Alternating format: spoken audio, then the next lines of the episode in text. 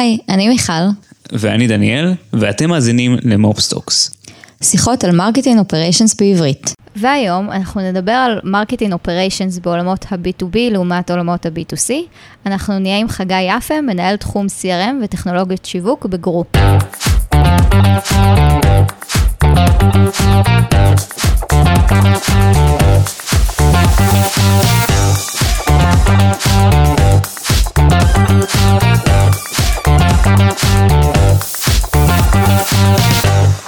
היי חגי. אהלן, אהלן. מה נשמע? מעולה, כיף מאוד להיות כאן. כיף כיף שאתה. איתנו. אה, אז חגי, לפני שנתחיל, אה, תספר לנו קצת על עצמך. טוב, אז uh, אני חגי, כפי שהצגת אותי. Uh, עובד בגרו כבר uh, שנה וחצי, מנהל בעצם את תחום ה-CRM וטכנולוגיית השיווק. לפני כן עבדתי בחברת ServiceWise, שותפה של Salesforce בישראל.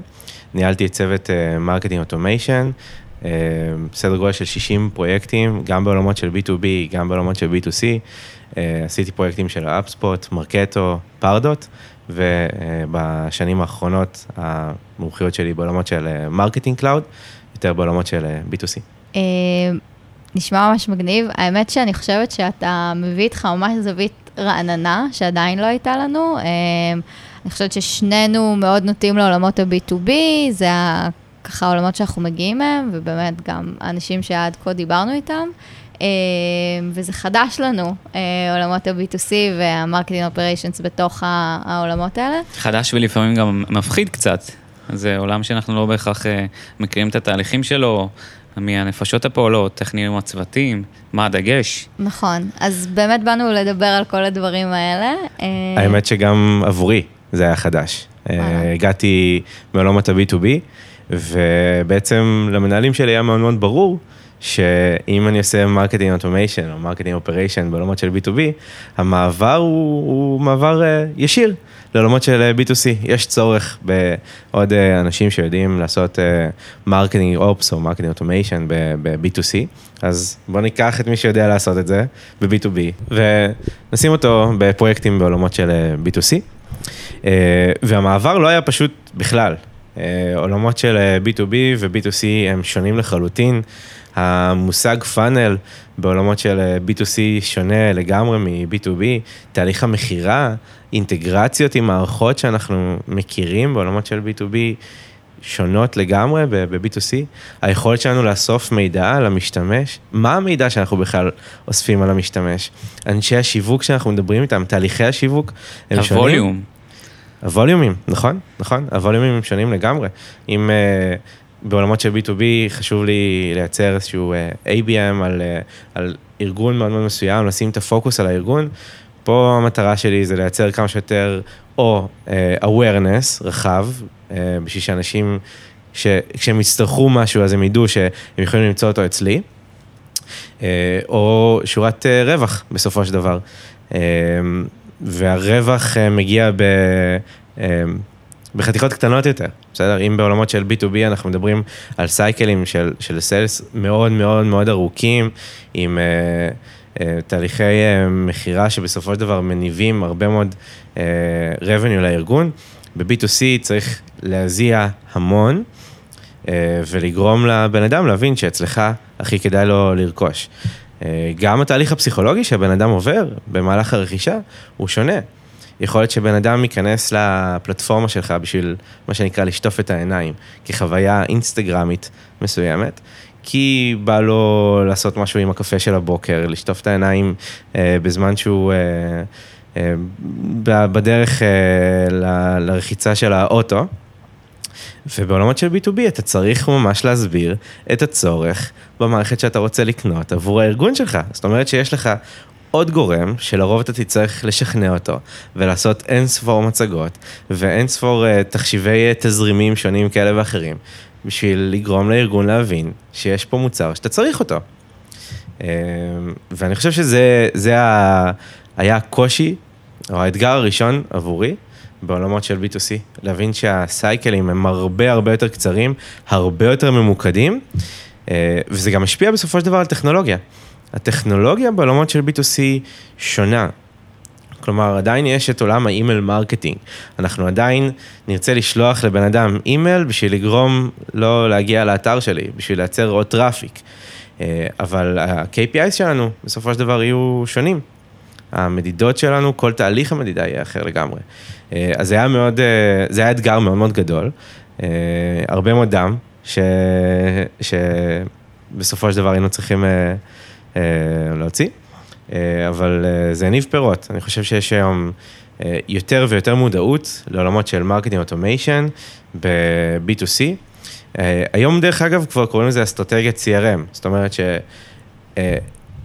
אה, דווקא חייבים שיהיה לנו איזשהו CRM מאוד מאוד גדול, דיינמיק, סיילספורס, whatever, name בעולמות של אה, B2C. אתה, התהליך האסטרטגי ה-CRMי הוא יותר לדבר עם הלקוח בשפה שלו, עם המסר הנכון ובערוץ הנכון. נכון שזה גם עובד בעולמות של, של B2B, בסדר? בין אם זה אימיילים ובין אם זה צ'אטים. אבל בסופו של דבר, אתה רוצה להביא ללקוח שלך את המוצר שהוא צריך כרגע. אתה רוצה להבין מה הוא רוצה ולדחוף לו את זה כמה שיותר בזמן הנכון ובערוץ הנכון, בין אם זה אימיילים, פוש נוטיפיקיישן, אס.אם.אסים, בשביל שהוא יקנה. אז אתה מדבר בעצם אה, על, על האתגרים במעבר בין באמת עולמות ה-B2B ל-B2C, באמת בווליומים, בשיטות שיווק, אה, ב-KPIs. מעניין אותי קצת להבין, אה, אוקיי, איך זה, אה, איך ה... בסוף, הדברים שאנחנו עושים הם מאחורי הקלעים, נכון? כאילו, אנחנו אחראים על... אה, כלי marketing automation, על אינטגרציות בין מערכות, על לוודא שיש לנו את ה data, נכון, וכולי וכולי. איך זה בא לידי ביטוי בהבדלים? אני חושב שההבדל הראשון הוא בעצם במקור המידע שלך. ומאיפה מאיפה לידים מגיעים אליך. בסופו של דבר, בעולמות של B2B אתה תאסוף לידים, בין אם זה מאירועים שונים, אה, בין אם זה פיזיים או לא פיזיים, דיגיטליים.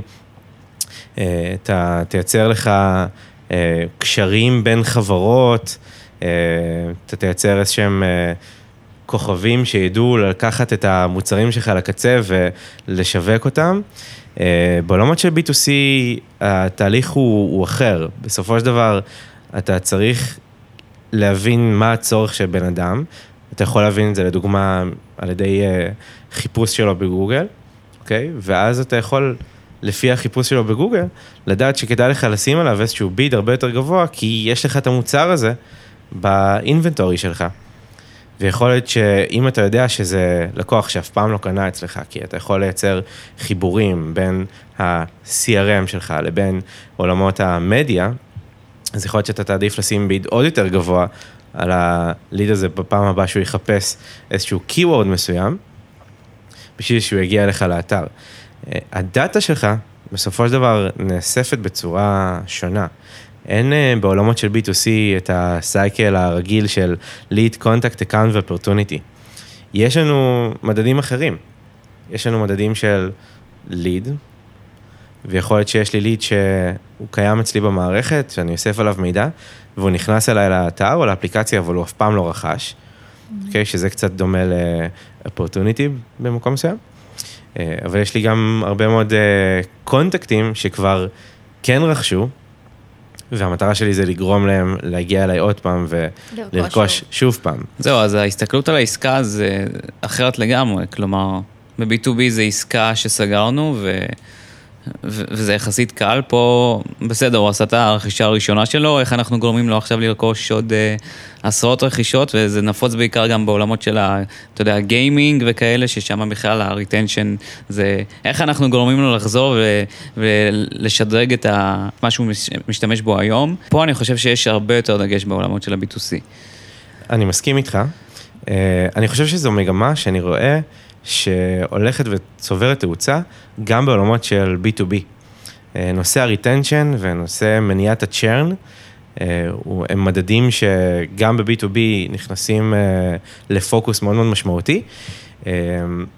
אז נכון שבעולמות של B2C קצת יותר קל לי לייצר את זה, כי אני בעצם יכול לייצר מסעות לקוח שמתבססים על רכישות שלך.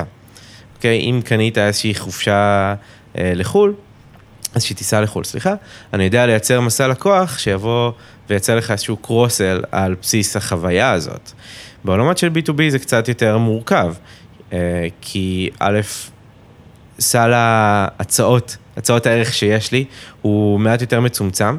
יכול להיות שלא תמיד אני אוכל לייצר את ה bundle הזה בין המערכות השונות, בין אם אנחנו חברת SaaS או... אה, אז, אז זה קצת יותר מורכב בתוך הארגון לייצר, כי יכול להיות שאין לי הצעת ערך. אוקיי, אז יש פה עבודה קצת יותר קשה לאנשי המכירות, להבין מה באמת הצורך של לקוח. דרך אגב, לא, ניג... לא, דבר... לא דיברנו על זה, אבל אנשי מכירות, איפה התפקיד שלהם בעולמות של B2C? Uh, בעולמות של B2C אנחנו בעיקר מנסים להבין מה ה-touch point, אוקיי? מתי ואיך אתה מתקשר איתי, מתי ואיך אתה מתעניין בי, וברגע שאתה מתעניין בי, המטרה שלי זה, במרכאות, לרכב על הגל ולייצר את התקשורת, בין אם זה Outbound או, inbound, בצורה מאוד מאוד חכמה, פרסונלית, אה, שתייצר לך בעצם את הצעת הערך הבאה. זהו, זה נשמע שהכל צריך להיות סופר פרסונלי, שנכון, גם בעולמות ה-B2B אנחנו כל הזמן מדברים על פרסונליזציה וסגמנטציה ושל מסרים, אבל פה זה ממש כמעט אה, יוניקי לבן אדם עצמו ולחוויית משתמש שלו. Uh, מעניין להבין איך עושים את זה בסקייל, כי מצד אחד זה צריך להיות סופר סופר מתורגת, אבל מצד שני הווליומים הם מאוד גבוהים. הווליומים הם גבוהים גם uh, מבחינת uh, כמות היוזרים, כמות המבקרים שיש לנו באתר ובאפליקציה. הווליומים אבל הם גם גבוהים ברמת הצעות הערך, בדיוק כמו שדיברנו עליו כרגע. Mm-hmm. זה אומר שיש לי קטלוג של 50 אלף מוצרים, איך אני יודע להתאים את המוצר, את הצעת הערך שלי, לבן אדם. עכשיו, זה יכול להיות, אה, צריך טכנולוגיות שיודעות לעשות את זה. זה לא שאני יכול לקחת את הקטלוג, אני יכול לקחת את היוזרים שלי ולהגיד לטכנולוגיה תעשי קסם, בסדר? יש לי שתי טבלות, כל טבלה היא מאוד מאוד מאוד מאוד מורכבת, לכל טבלה יש הרבה מאוד attributes שצריך להתייחס אליהם, ומעבר לשתי הטבלות האלה, לשתי האנטיטיז האלה, יש לי גם הרבה מאוד איבנטים שנאספים. רגע, כשאתה אומר שתי טבלאות, אתה מתכוון ל users לעומת המוצרים? כן, כן, זה היה דוגמה ל entities שאני מחזיק בעולמות של e-commerce. אני צריך בעצם להבין גם התנהגות של user, ולחבר את ההתנהגות של ה user לחוויה משלימה כלשהי. חוויה משלימה אה, אורגנית, נקרא לזה. אז איך באמת אתה עושה את זה? זה הכל נשען על כאילו... Machine Learning ומערכות, או... אז uh, Machine Learning זה מילה מאוד מאוד גדולה, אני חושב שעולם ה-AI וה-Machine Learning וה-Buzzword uh, מתקרב לשם.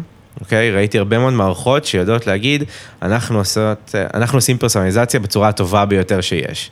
אה, אבל מה זה אומר? איך, איך אני יודע להגיד מה הפרסונליזציה הטובה ביותר? האם יש לי יכולת לייצר A-B טסטינג בשביל לדעת ש... סוג מסוים של פרסונליזציה עובד טוב יותר על פני סוג אחר.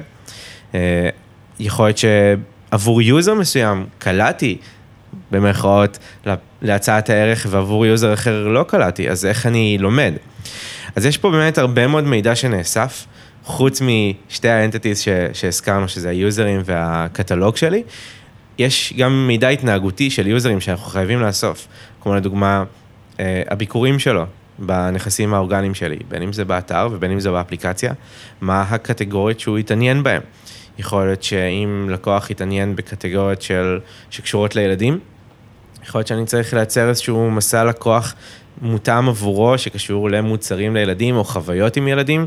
יש פה גם הרבה חשיבה קונספטואלית מחוץ לקופסה שאנחנו צריכים לייצר. יכול להיות שאם הוא פעם אחת צפה בקטגוריה לילדים, מה זה אומר עליו? האם הוא באמת, יש לו ילדים? כמה נפשות יש לו בבית? אה, תהליכי דאטה enrichment שהם לא מבוססים כלים חיצוניים כמו זום אינפו וכדומה, אה, שאנחנו צריכים לייצר מערכות בתוך הבית שיתמכו בעצם בקבלת החלטות לטווח ארוך אה, עם הלקוחות שלנו. רוצה להגיד, מעניין אותי אם נגיד אני בכובע של ה-B2B, אז יש לנו את כל הנושא של ה-lead scoring וכמה ה-lead חם. אז פה אצלכם באמת יש, אני מאמין, כמויות של לידים שעל בסיס האיבנטים, אתם רואים שהם עושים הרבה דברים משמעותיים. האם יש באמת דגש על לטרגט אותם עדיין וממש אה, להשקיע זמן בלהתאים להם את הג'רני, או שאנחנו מסתכלים על זה בהסתכלות יותר רחבה? אז קודם כל, כן, חשוב לנו להבין מי הפרסונה. תמיד בעולם השיווק, פרסונה זה המרכז. חשוב לנו להבין מי עומד מולנו בשביל שנדע איך לדבר איתו. אז אם, אני תמיד משווה את זה לאיזשהו ביקור בחנות בגדים. יכול להיות שיש איזשהו בן אדם שייכנס לחנות בגדים, וייכנס רק בשביל להציץ, והוא כנראה לא ימצא איזשהו בגד שמתאים לו, והוא יצא. אבל יכול להיות שיש בן אדם שימדוד כמה בגדים, והשאלה היא מתי נכון למוכרת, או למוכר, לגשת אליו. אם uh, אנחנו ניגש לבן אדם בשנייה שהוא נכנס אליי לחנות, יכול להיות שזה ירחיק אותו, יכול להיות שהוא ינטוש אותי תוך שנייה, ויגיד די די, תנו לי, תנו לי שקט, אני רוצה למדוד את הבגדים שאני רוצה, בצבעים שאני רוצה, במידות שאני רוצה. אבל יכול להיות שאם אני אתן לבן אדם קצת לחוות, לחוש את הבגדים שלי, את הצעות הערך שלי, אני אוכל לגשת אליו בצורה הרבה יותר טובה, כי אני גם אוכל להבין מה המידות שרלוונטיות אליו, מה הצבעים שמדברים עליו, מה הדוגמאות שמדברות אליו, וככה גם המוכרת תוכל בסופו של דבר לדבר ו- ולהציע לו דברים שרלוונטיים אליו. אז יש פה איזשהו, אה, נקרא לזה פרסונה שנבנית לאט לאט, דווקא בעולמות האלה זה מעט דומה ל-B2B, מהשלב של unknown visitor לשלב של known visitor, אז אצלנו לא מעניין גודל החברה שלך. כן מעניין אותי להבין, לדוגמה, כמה אנשים יש לך בבית בשביל להציע לך הצעות ערך רלוונטיות לגודל המשפחה שלך או לסטטוס אה, המשפחתי שלך. אבל זה דברים שאנחנו נלמד על בסיס הרכישות שלך ועל בסיס הביקורים שלך ב, אה, בעסקאות שאני יודע לייצר לך. אמ, אז זה נשמע שגם פה יש אה, רלוונטיות, כאילו, גם ל fit וגם ל engagement. זאת אומרת, מי אתה ועם איזה אינטראקציות יש לך. לגמרי, לגמרי. זה תהליך שאנחנו לומדים אותו, זה תהליך שבעצם אנחנו מייצרים אותו לאט לאט, כי חשוב לנו... לא, חשוב לנו לדבר איתך בשלב שנכון לך. ויכול להיות שיש לכל בן אדם גם את השלב שנכון לו, לא. יכול להיות שאם הגעת מפרסומת בפייסבוק, שתרגטתי גברים באזור תל אביב, אז יכול להיות שנכון שאני אדבר איתך אחרי חמש שניות שאתה באתר, ויכול להיות שאם אני מזהה שאתה בחורה מחיפה, אז יכול להיות שייקח קצת יותר זמן ויותר uh, page views שאני רוצה לתת לך לחוות, בשביל שאני אדבר איתך ואציע לך הצעות ערך פרסונליות. וואו, זה סופר מתורגת. בהחלט, זו המטרה. אני חושב שנקודה שלא דיברנו עליה, אה, אנשי מכירות. מה התפקיד של אנשי מכירות בעולמות של B2C? יש דבר כזה? אז מסתבר שכן. אה, אני מאמין שגם ארגונים גדולים, גם חברות האי-קומרס הגדולות ביותר, מבינות שצריך לייצר גם חוויית offline למשתמשים. Uh, הרבה מאוד מה e-commerce הגדולים הם בעצם סוג של marketplace, בין אם זה אמזון, בין אם זה eBay, uh, וגם אנחנו. ובסופו של דבר, בשביל ש users יחזרו אלינו, אה, וש users ייהנו לבקר אצלנו, אנחנו צריכים לייצר מגוון. אני חושב שזה אחד הדברים שמבדלים אותנו, אנחנו חייבים לייצר כמה שיותר מגוון עבור היוזרים שלנו, ומישהו צריך להביא את זה. יש אנשי מכירות, שהם לא אנשי מכירות שהולכים ל... אה, ל-B2C, הם לא, הם לא עובדים ישירות מול ה-end users שלנו, אה, הם עובדים מול בתי העסק, שגם שם יש אסטרטגיה CRMית ש, שצריך לטפל בה, צריך אה, למנף אותה. יכול להיות שיש בית עסק שלאנשי המכירות שלי כדאי יותר לתקשר, כי יכול להיות שהוא יצליח להביא עסקאות הרבה יותר מיוחדות והרבה יותר מושכות את העין, לעומת אה, בתי עסק אה, אחרים שעדיף לאנשי המכירות פחות לתקשר מולם, כי הם קטנים יותר או פחות מיוחדים.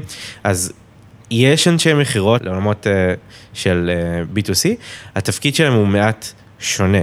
התפקיד שלהם הוא להביא הצעות ערך, שבסופו של דבר אני אוכל לממש אותם מול אה, לקוחות הקצה שלי. באיזשהו מקום אנשי המכירות גם הם הלקוחות שלכם. נכון, נכון, אנשי המכירות בסופו של דבר אה, הם דווקא לקוחות של דאטה בעיניי, כי בשביל לדעת איזה עסקה כדאי להביא, איזה הצעת ערך כדאי להביא ל-B2C, הם צריכים להבין איזה עסקאות עבדו. יש פה הרבה אה, תהליכי שיווק שמבוססי דאטה. אנחנו צריכים לייצר כמה שיותר data עבור אנשי מכירות, בשביל שהם יעבדו בצורה הרבה יותר חכמה. ה data שאנחנו מייצרים היא לא רק data שמדברת על ה-B2B, היא data שמדברת בעצם על מה יהיה הטרנד החם הבא. זה דומה מאוד ל...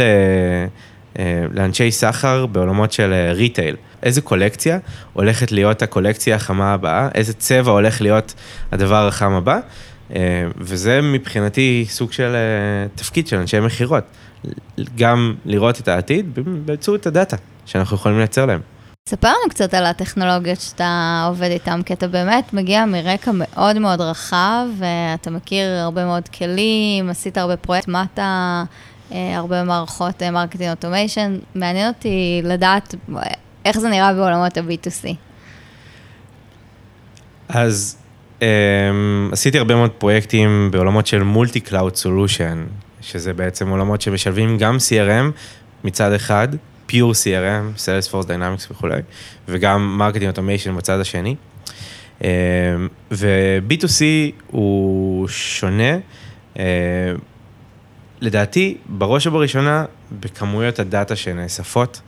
בין אם זה על המשתמשים שלי, ובין אם זה אה, על בתי העסק או על העסקאות. scale, ה scale הוא שונה לגמרי, וה scale גם מחייב אותנו לגזור את שיטות העבודה שלנו, אה, ואת התהליכים שאנחנו מנהלים בסופו של דבר. אה, הדוגמה שנתתי בנוגע ל... ל לקטלוג המוצרים שלי, אם אני עסק שהוא SaaS, אז יכול להיות שאני יכול למכור אה, עשרה מוצרים, עשרים מוצרים לחברות שונות כאלה ואחרות, חמישים אלף מוצרים, אתה צריך כבר scale אחר, אתה צריך להבין איזה מאפיינים יש לכל מוצר, יכול להיות שאתה גם מנהל מספר מסוים של line of business, אתה צריך להבין ולהתאים כל line of business אה, ואת הקטלוג שלו, ושיטת העבודה שלנו היא קצת אה, שונה מ-B2B. אה, בעצם אנחנו היום מייצרים כמויות מאוד מאוד מאוד גדולות של אימיילים. דרך אגב, החוכמה היא בתוך זה לדאוג שלא תגיע לספאם, שגם בזה יש לנו אסטרטגיה מאוד חכמה שאנחנו מנהלים. והאימיילים האלה מכילים הצעות ערך. הצעות ערך האלה חייבות להיות מותקנות כל הזמן, בריל טיים, כמה שיותר רפרשנס, בשביל שאנשים יאהבו לשטוף את העיניים, יאהבו לפתוח את האימיילים שלנו, זה קצת מתקשר לפרק הקודם, שדיברתם על trust ו brand ואיך זה מתקשר אחד לשני, זה חלק מזה. אה, זה חלק בסופו של דבר מעבודת שיווק ומכירות מאוד מאוד אה, גדולה שאנחנו עושים בשביל להביא את הצעות הערך האלה. אה, וזה גם מתקשר ל- ליכולת שלנו לייצר campaign production, בסופו של דבר. כי אם היום מאוד מאוד קל לי לייצר לדוגמה ב Marketo איזשהו סגמנט שבא ואומר, תביא לי את כל היוזרים, את כל, סליחה, הלידים, שביקרו באתר שלי בשבוע האחרון ונטשו פאנל מסוים. בעולמות של B2C זה קצת יותר מורכב, כי א', יש לי הרבה יותר מבקרים אנונימיים מאשר מבקרים לא אנונימיים. אה, יוזרים לרוב ייתנו את אה, כתובת האימייל שלהם בעת ההרשמה לאתר. אין לי איזשהו ערך חינמי שאני יכול לספק להם לפני שהם נרשמים לאתר, כמו איזשהו וובינר או white paper, שזה הדבר הכי קל שאני יודע לייצר היום בעולמות של B2B, ולכן אתה צריך למשוך אותם בדרך קצת אחרת. הדרך שלנו למשוך אותם זה באמצעות אה, ערך אה, של, של רפרשנס, שטיפת העיניים, אה, המגוון המאוד מאוד רחב של, אה, של עסקאות, המטרה שלנו שתוכל למצוא כל דבר שאתה רוצה באתר או באפליקציה שלנו. אה, ויש דרכים אה, נוספות לגרום להם בסופו של דבר להשאיר את הפרטים שלך, אה, שזה באמצעות טכנולוגיה שמבינה באמת את מקור ההגעה שלך אלינו, בריל טיים דרך אגב, אה, מבינה לאט לאט על בסיס אה, העסקאות והקטגוריות שאתה צופה בהן, אנחנו מייצרים אפיניטי, affinity זה סוג של, אה, המקביל של פרסונה, affinity בעצם בא ואומר, מה מעניין אותך? הוא עוזר לנו להבין על בסיס הקטלוג ועל בסיס כל המאפיינים של הקטלוג, מי בעצם עומד מולנו ומה מעניין אותו. לדוגמה, אם אתה מתעניין במוצרים לכלבים, אז ה affinity שלך יהיה ככל הנראה in-market לבעלי חיים. אה, זה קצת עובד כמו תעשיית ה-AdTech, לדוגמה, שגוגל אף פעם לא תיתן לך את האימייל של הלקוח שחיפש עכשיו אה, בעלי חיים, אה, אבל היא תעזור לך לטרגט את כל מי שהוא in-market לבעלי חיים. אנחנו עובדים קצת בצורה הזאת, כלומר, אני אף פעם לא אכנס לאיזשהו אה, מסך לקוח, למרות שיש לי אותו בטכנולוגיות שאנחנו משתמשים בהן, ואני אה, אבדוק באיזה עמודים הוא צפה. אני צריך להתייחס לזה בצורה הרבה יותר סקלבילית, הרבה יותר גדולה, בשביל לייצר אה, מסעות לקוח וקמפיינים שיעזרו לי להזיז את המחט.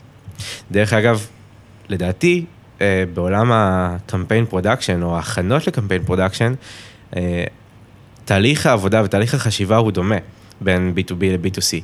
כי בסופו של דבר, מה המטרה שלנו? בין אם זה ב-lead nurturing ובין אם זה במסעות לקוח. המטרה שלנו היא להבין איפה יש לנו או נטישה, או איפה אנחנו רוצים לעשות איזושהי אופטימיזציה לחוויית הלקוח שלנו. אה, תגיד, אז על מה שמים דגש כשבוחרים מערכת marketing automation עבור אה, B2C? אני מאמין ש... Marketo לצורך העניין ל-B2C זה פחות מתאים. ראיתי כבר הטמעות כאלה, זה אפשרי, זה risky מאוד, אה, אבל ראיתי הטמעות כאלה, דרך אגב Marketo כן מאפשר לך לייצר פרסונליזציה עמוקה, שדורשת ממך הרבה מאוד קוד בתוך Marketo, mm-hmm. אבל זה אפשרי. אה, עכשיו מבחינת, אתה יודע, איבנטים וכל הדאטה הזה, אני מאמין שיש מערכות היום שיודעות להתמודד עם זה הרבה יותר טוב, אה, גם מבחינת הפרסונליזציה. אז מה, מה באמת הטכנולוגיות הנפוצות היום בתחום של ה automation? אז אם אני רגע מסתכל קצת קדימה, Gartner מדבר על עולמות של CDP, שזה בעצם מערכות שיודעות לאסוף מידע מכל אה, הפלטפורמות הטכנולוגיות שיש לנו בארגון, בין אם זה service, אה, מכירות, שיווק, אפליקציה, אתר. ממש אורכסטרציה של בדיוק, כל הדבר הזה. בדיוק. רק תסביר מה זה CDP. מתנצל, CDP, Customer Data Platform, מאפשר לי באמת לייצרות אה, קונסולידציה של הדאטה ולאחד את מקורות הדאטה לתוך, אני קורא לזה מוח אחד, שמביא את הנתונים מכל המקומות, יוצר לי אה, פרסונה, או פרופיל יותר נכון, אה, אחד ויחיד של בן אדם, ויודע להוציא החוצה גם Action items. יודע להפוך את הדאטה שלי להיות אקשנבילית. הוא בעצם עוזר לי לעשות כל מיני חישובים. חישובים כמו כמה פעמים בן אדם מתקשר לשירות לקוחות, למול כמה פעמים הוא רכש אצלי. יכול להיות שזה בן אדם שהוא לקוח VIP, אה, אז אני ארצה ששירות לקוחות ידע שהוא לקוח VIP, ואז ייתן לו באמת שירות קצת יותר טוב, או עם איש אה, שירות אה, בכיר. הדרך שלי לייצר את זה היום הם באמצעות הרבה מאוד אינטגרציות. אה, בין אם זה אה, בין אה, Marketo ל Salesforce, שבאמצעות Marketo לדוגמה אני יודע לייצר את כל ה-lead scoring, ואז אני יודע להגיד עד כמה בן אדם הוא חם, או האם איש מכירות צריך עכשיו, עכשיו, עכשיו, הרגע, מה שנקרא fast track, לדבר איתו. בעולמות של CDP זה הרבה הרבה יותר מורכב, כי יש לי הרבה מאוד מקורות מידע שאני רוצה להביא לתוך מוח אחד ולהוציא אותם החוצה. אז, אז אם דיברנו רגע על העתיד וגרטנר, גרטנר מדבר על זה, שבאמת בשביל לייצר תקשורת טובה עם לקוח, אני צריך להבין עד הסוף מה מעניין אותו, כמה מעניין אותו ומתי מעניין אותו.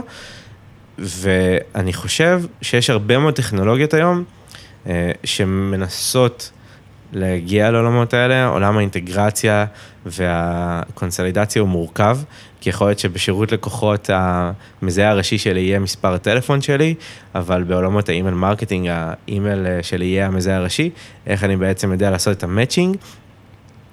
אה, בסוף גם יש הרבה הישענות עדיין על הקוקי, שזה גם משהו שרק הולך ונעלם, אז זה עוד יותר מקשה על כל המערכות האלה.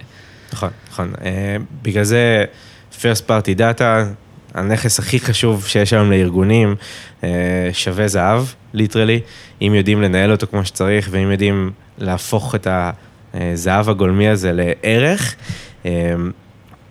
ולכן מאוד מאוד חשוב לייצר את, ה, את האיחוד בין הזהויות, לדעת שמספר הטלפון שלך קשור לכתובת האימייל שלך, קשור ל-user ID שלך, וקשור גם בסופו של דבר לקוקי, ויש טכנולוגיות היום שיודעות לעשות את זה בצורה טובה. זה הולך ונהיה טוב יותר, זה הולך ומתעצם, אנחנו לא לגמרי שם, נטו בגלל שכל פלטפורמה יודעת לדבר עם עצמה. יש הרבה מאוד פלטפורמות שהן סיילו, כן. שעושות את העבודה בצורה טובה מאוד בתוכן, אבל אין הרבה מאוד מערכות שיודעות באמת לקחת את הדאטה, אה, שזה אתגר בפני עצמו, לאחד אותה ולהוציא החוצה בחזרה את הצעת הערך. אה, אנחנו בחרנו בסופו של דבר אה, ב Interaction Studio של Salesforce, שזה בעצם המטרה שלו, לקחת את הדאטה, לאסוף את הדאטה יותר נכון, מהרבה מאוד מקורות מידע, משירות לקוחות, מ-CRM שהוא פנימי שלנו שבנינו, מ-CMS שגם אותו אנחנו בנינו, וממ Marketing Cloud, ולייצר החוצה action items, שהמטרה של ה action items זה לא רק להגיד ל... אה, אה, לאיש שירות לדבר עם הלקוח, אלא גם להביא לו את, ה, את ה context, שהוא יבין מה קרה איתו ומה גרם לו אה, לפתוח איזשהו ticket אה, בשביל שידבר איתו. המטרה היא בסופו של דבר שגם אנחנו נדבר איתו וניתן לו את אותה הצעת ערך בכל הערוצים השונים.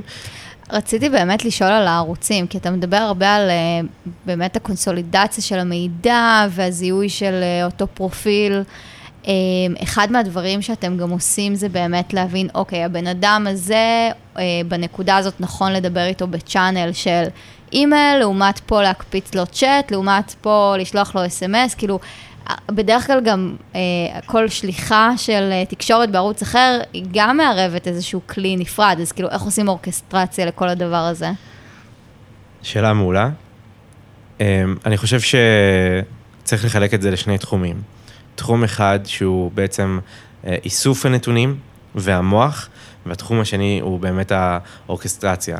הוא בעצם התחום ששולח את התקשורת כאן החלוקה היא מאוד מאוד ברורה. Interaction Studio אוסף את המידע ומנתח אותו ב real time, ומוציא החוצה אה, לתוך Marketing Cloud את ה action items. בעצם באמצעות Marketing Cloud אנחנו יודעים לשלוח אימייל, SMS, push notification.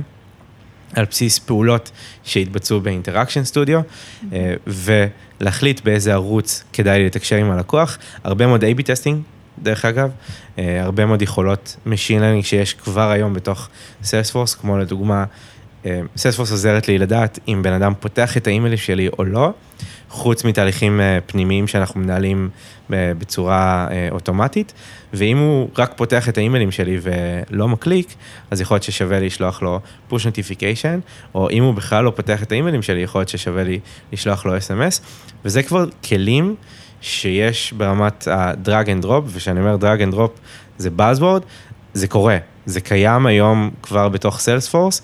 אה, דרך אגב, זה גם לאט לאט, אה, לפי ה roadmap שראיתי, גם הולך להגיע לעולמות של אה, Pardot, ואני ממש מצפה גם לראות את זה בעוד כלים נוספים. אני חושב ש... שחסר לי לראות את זה בכלים נוספים. לא ראיתי את זה עד היום ב HubSpot, וממש מעט ב Marketo. אתם חוויתם קצת, קצת AI ו-Machine Learning בעולמות של B2B? AI ו-Machine Learning כן יותר באמת בעולמות של ה scoring ושל ה prediction, כן. דברים כאלה. אני חושבת שהערוצים שאנחנו מנהלים בהם תקשורת מול ה-end users שלנו, בואו נקרא להם קצת יותר מסורתיים, כאילו אנחנו לא נשלח אס.אם.אס שמדבר על כאילו מוצר ה SaaS שלנו. אה, אבל יכול להיות שהעולם עוד יגיע לשם, כאילו, אני חושבת שיש מוצרים שהם SaaS, אבל הם מתנהגים מאוד דומה למוצרי B2C. זהו, אז באמת יש מגמה היום בשוק של, יש עכשיו את ה buzzword הזה של product-led growth, ויש חברות כמו Lusha, אה, גם Snyk, שמציעות בעצם מוצר חינמי, ואתה יודע, אתה נותן למשתמשים להירשם למוצר, הם מזהים את הערך, וזה מאוד דומה גם בסוף לחוויה של ה-B2C.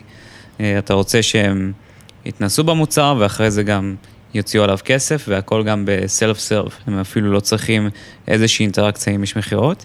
אז שם אני רואה שבאמת יש איזושהי אה, חפיפה מאוד דומה כן. להרבה מסעות, אבל עוד לא, עוד לא שמעתי על איזשהו ונדור שמתיימר לעשות שם איזושהי חוויה. אה, חוויית AI מטורפת. מה, איפה, איפה יצא לך, מיכל, להיתקל ב-AI ו-Machine Learning בעולמות של B2B? אז שוב, בחוויה שלי זה באמת יותר, כאילו, קודם כל ל Salesforce יש את Einstein, ויש שם כל מיני, כאילו, predictive scoring ודברים כאלה, זה באמת יותר בעולמות האלה. אה, אבל אני חושבת ש... אתה יודע, חברות כמו... אפילו Asana ו Monday, שאתה, כן, הן מוכרות לחו, לחברות, אבל בסופו של דבר זו חוויה, חוויה שהיא קצת יותר B2C. Um, כי גם הרבה פעמים עושות כאילו איזושהי אסטרטגיה של land and expand, או איזשהו freemium, שבאמת נותנים uh, ל user להשתמש. אני חושב שזה אחד ה- KPI ים הגוברים היום. לסגור כמה שיותר עסקאות ב-no touch, uh, במיוחד בעולמות של SaaS. אני לא רוצה שיהיה לי איש מכירות באמצע, לא חושב שאני צריך איש מכירות באמצע. יכול להיות שאני צריך איש מכירות אם דיסני פתאום קופצים עליי ורוצים שאני אה, אמכור להם את המוצר שלי, אה, ואז אני ארצה לייצר להם חוויית לקוח קצת אה, יותר משמעותית, אבל אין סיבה. אין, אין סיבה. יש לנו היום צ'טבוטים, יש לנו היום כלים שעוזרים לי להבין מאיפה הגעת אליי ומה באמת מעניין אותך. אז למה דווקא שיהיה איש מכירות באמצע?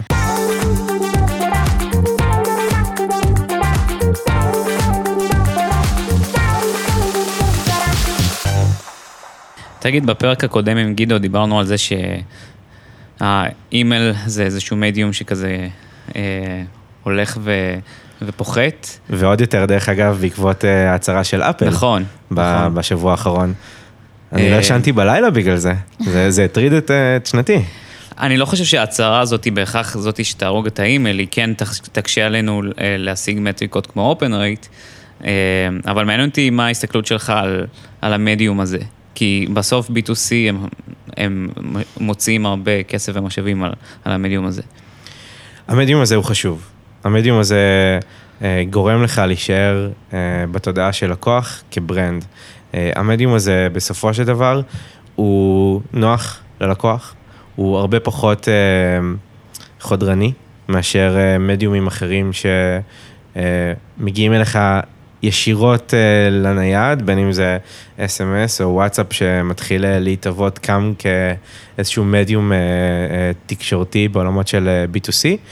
אה, אני חושב שזה מדיום שעוד הולך לחזור. אוקיי, okay, אנחנו רואים באמת... ירידות בעולמות של אופן רייטים, גם דיברתם על זה באמת בפרק הקודם, אבל ככל שברנדים ידעו לעשות עבודה טובה יותר ואופטימיזציה טובה, טובה יותר ו-AB טסט ולהבין באמת מה מעניין את הלקוח, זה מדיום שיחזור. דרך אגב, יש הרבה מאוד טכנולוגיות היום שמדברות על הצעת ערך בזמן פתיחת האימייל. היום כשאנחנו שולחים אימייל ללקוח, אה, אני אחבר את זה רגע לעולמות של B2B, אה, יכול להיות שאני אשלח איזשהו אימייל מתוך lead nurturing, ובן אדם יפתח את האימייל אחרי שבוע, יכול להיות שהוא כבר סגר איתי עסקה. אז האם הצעת הערך ששלחתי לו באימייל רלוונטית? אז גם כאן יש טכנולוגיות שנכנסות לשוק, שמדברות על אה, הצעת ערך בזמן פתיחת האימייל, אה, שזה סוג של בעצם תמונה, שמאחוריה יושב אה, מנגנון, שאומר לפי רולים מסוימים, מה הצעת הערך הנכונה ללקוח. מה ממש יהיה התוכן של האימייל. בדיוק, בדיוק, ואנחנו עשינו על זה לא מעט uh, A-B טסטים אצלנו בארגון, שאצלנו זה, זה הכי קל, כי יש לנו סקיילים מאוד מאוד גדולים, לעומת קטלוג של מוצרים שמתרענן כל הזמן, יש לנו עסקאות שעולות ויורדות, uh, וכל ה-KPIs השתפרו בעקבות הטכנולוגיה הזאת. וואו. ואני חושב שזה uh, אחד הדברים אה, אני גם אה, בקשר עם הרבה ארגוני B2B ש, שהולכים לקראת הטכנולוגיות האלה. אה, זה הולך להיות Game Changer בעיניי, בעולמות של ה email marketing. דרך אגב, בעיניי זה חלק מה loop, כי ברגע שאתה תדע להציע הצעת ערך רלוונטית ללקוח בזמן פתיחת האימייל, את האימייל הבא שאתה תשלח לו, הוא ירצה לפתוח, כי הוא יבין שאתה מבין מה הוא רוצה ממך. מעניין. ממש מעניין. טוב. אני רוצה רק שאלה אחרונה לסוף.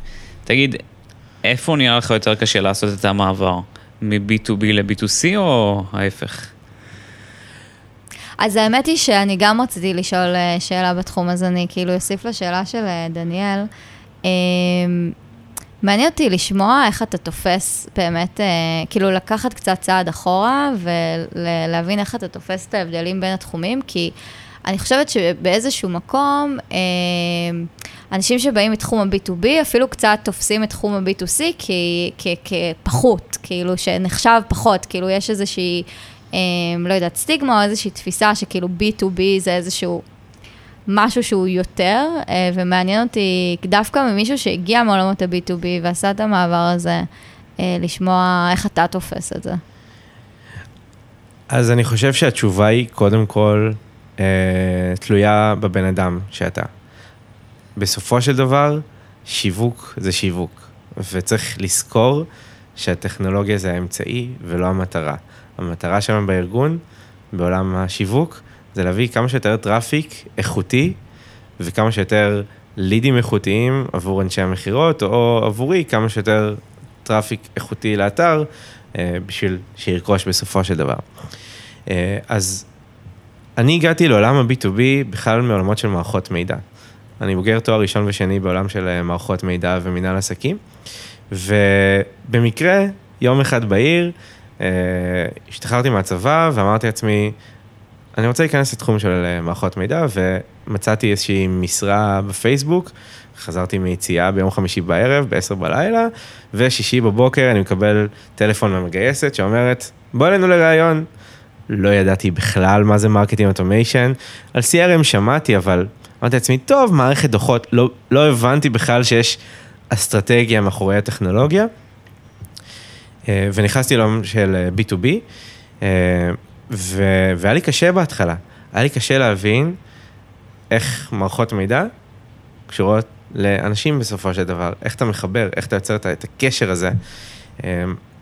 ואני חושב שברגע שהבנתי שבעצם אתה יכול להשפיע על תודעה של בן אדם באמצעות מסר, הבנתי בעצם מה המשמעות של marketing automation ומה זה funnel ואיך אתה מנתח funnel ואיך אתה עושה אופטימיזציה.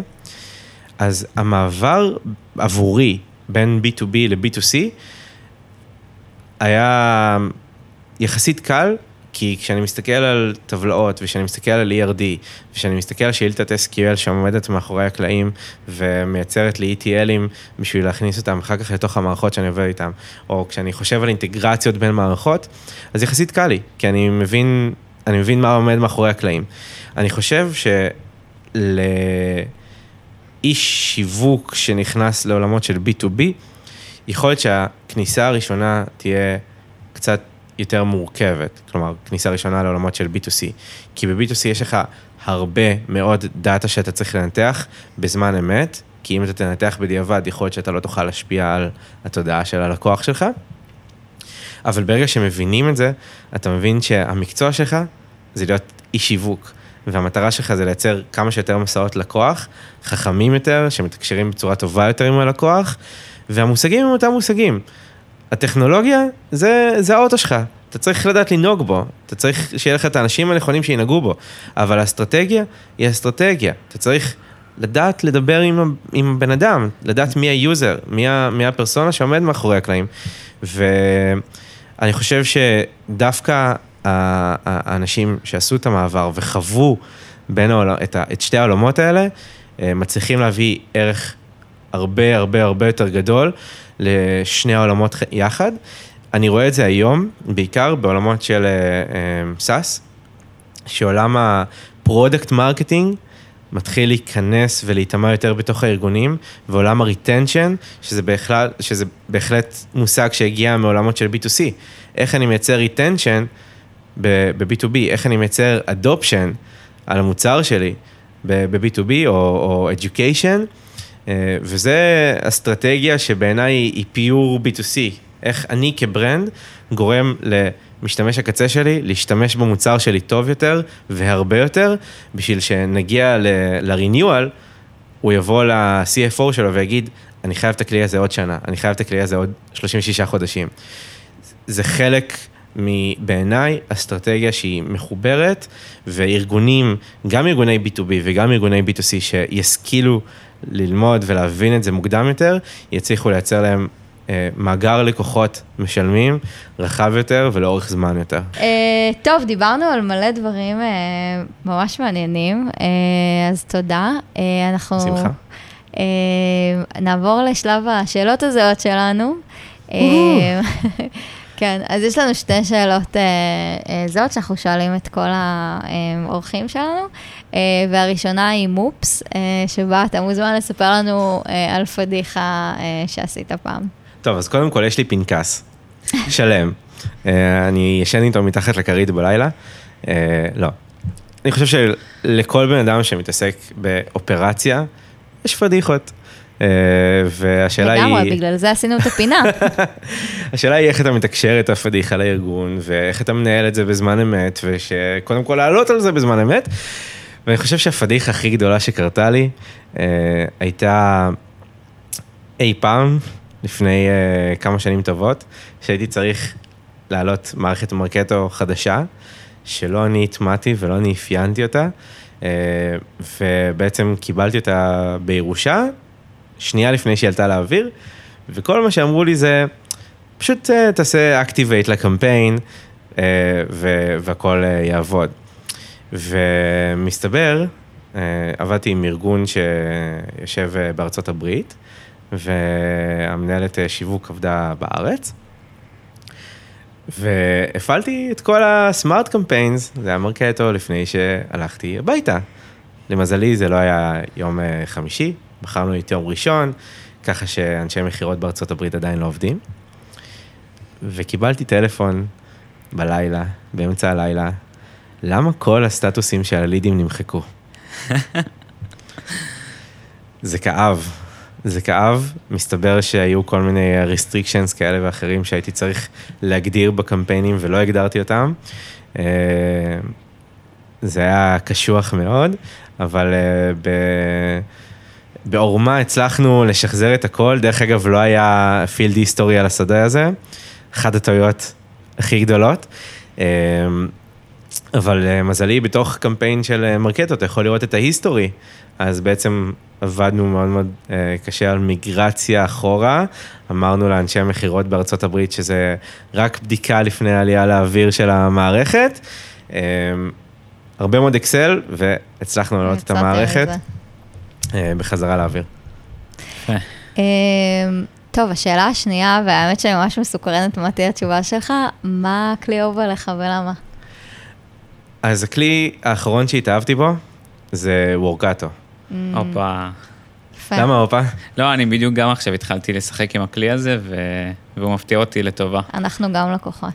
אז אה, גילוי נאות, עבדתי בחברת ServiceWise, אה, מפיצים של אה, Workato בישראל, וזה כלי שראיתי אותו מהצד, לאורך כל הפרויקטים שלי. והדבר היחידי שראיתי, זה שהוא עוזר לייצר MVP אה, במינימום time to market. ואמרתי לעצמי כשיצאתי לפרויקט הנוכחי שלי בחברה, שאני חייב יכולת בתוך מחלקת שיווק להביא דאטה, להביא דאטה לכלים שלי. אני לא רוצה לייצר משימות uh, ל pipe של הפיתוח, בשביל שיביאו לי עוד uh, ETL ים של uh, דאטה לתוך marketing uh, cloud. ובעצם באמצעות Workato, אני יכול לכתוב שאילתות בצורה מאוד מאוד קלה. יש גם מקרים שזה לאו דווקא שאילתות, יש מקרים שזה גם ב real time, ב drag and drop, שאני יכול להביא מידע מ data warehouse או ממערכת אחת למערכת שנייה. אה, עשינו את זה גם מול ה data warehouse שלנו, גם מול אה, שירות לקוחות, אה, וזה מקצר טווחים. זה מקצר טווחים, אבל צריך להסביר שצריך את, ה, את ה skills בתוך הארגון שאחראי על, ה, על המוצר הזה. זאת אומרת שגם בתוך marketing ops, אתה חייב אנשי טכנולוגיה שידעו להבין מה זה אינטרוולים, ומה המשמעות של אינטרוולים, ומה המשמעות של, אה, של data references, ומאיפה אני מביא דאטה, ולייצר שאילתות בצורה מאוד מאוד, מאוד חכמה. אני חושב שיש להם מבחני הסמכה, נכון? אה, כן, כן, כן, כן. אני מאוד מאוד אוהב את הכלי. דרך אגב, אה, אחד הדברים שאני מאוד מאוד אוהב ב Workato, זה השירות שלהם. היכולת שלהם אה, לתקשר עם הלקוח. אה, בכל רגע נתון אתה פותח איזשהו צ'אט והם עוזרים לך, והם ליטרלי עוזרים לך, ועומדים בצד השני אנשים שמבינים מה הם עושים, ומבינים את הצורך שלך, זה משמעותי מאוד, אה, ויש לנו לא מעט use cases שזה פשוט עזר לנו אה, לייצר מסעות לקוח בצורה מאוד מאוד מהירה, ואני מאוהב בכלי הזה. אני חושב שהוא עוזר לי בכל כך הרבה מקומות בחיים, בין אם זה ב data enrichment ובין אם זה בניקיון של הדאטה, אה, ואינטגרציה עם מערכות שאף אחד לא שמע עליהן. אה, זה מדהים בעיניי. אני חושב שזה קצת כמו Zapier על סטרואידים. ממש. ככה הסברתי את זה למנכ"ל שלי, כי את Zapier, על Zapier הוא שמע, על Workato הוא לא בדיוק שמע. אמ, ו- וכן, היכולת שלך להביא דאטה ממקום אחד ולחבר אותה למקום אחר, ובתוך תהליך אחד לחבר כמה מקורות מידע, זה כל כך כל כך חשוב בעולמות של דאטה ובעולמות של קבלת החלטות בזמן אמת, שבעיניי הוא Game Changer בכל עולם המרטק סטק, ומבחינתי זה כלי שהולך איתי לכל, שילך איתי לכל תפקיד ש... שיבוא. מגניב. טוב, חגי, תודה רבה. תודה לכם. היה ממש מעניין. Uh, אתם כמו תמיד uh, מוזמנים uh, להגיב בקבוצת הפייסבוק שלנו, נשמח לשמוע מכם, וניפגש בפרק הבא.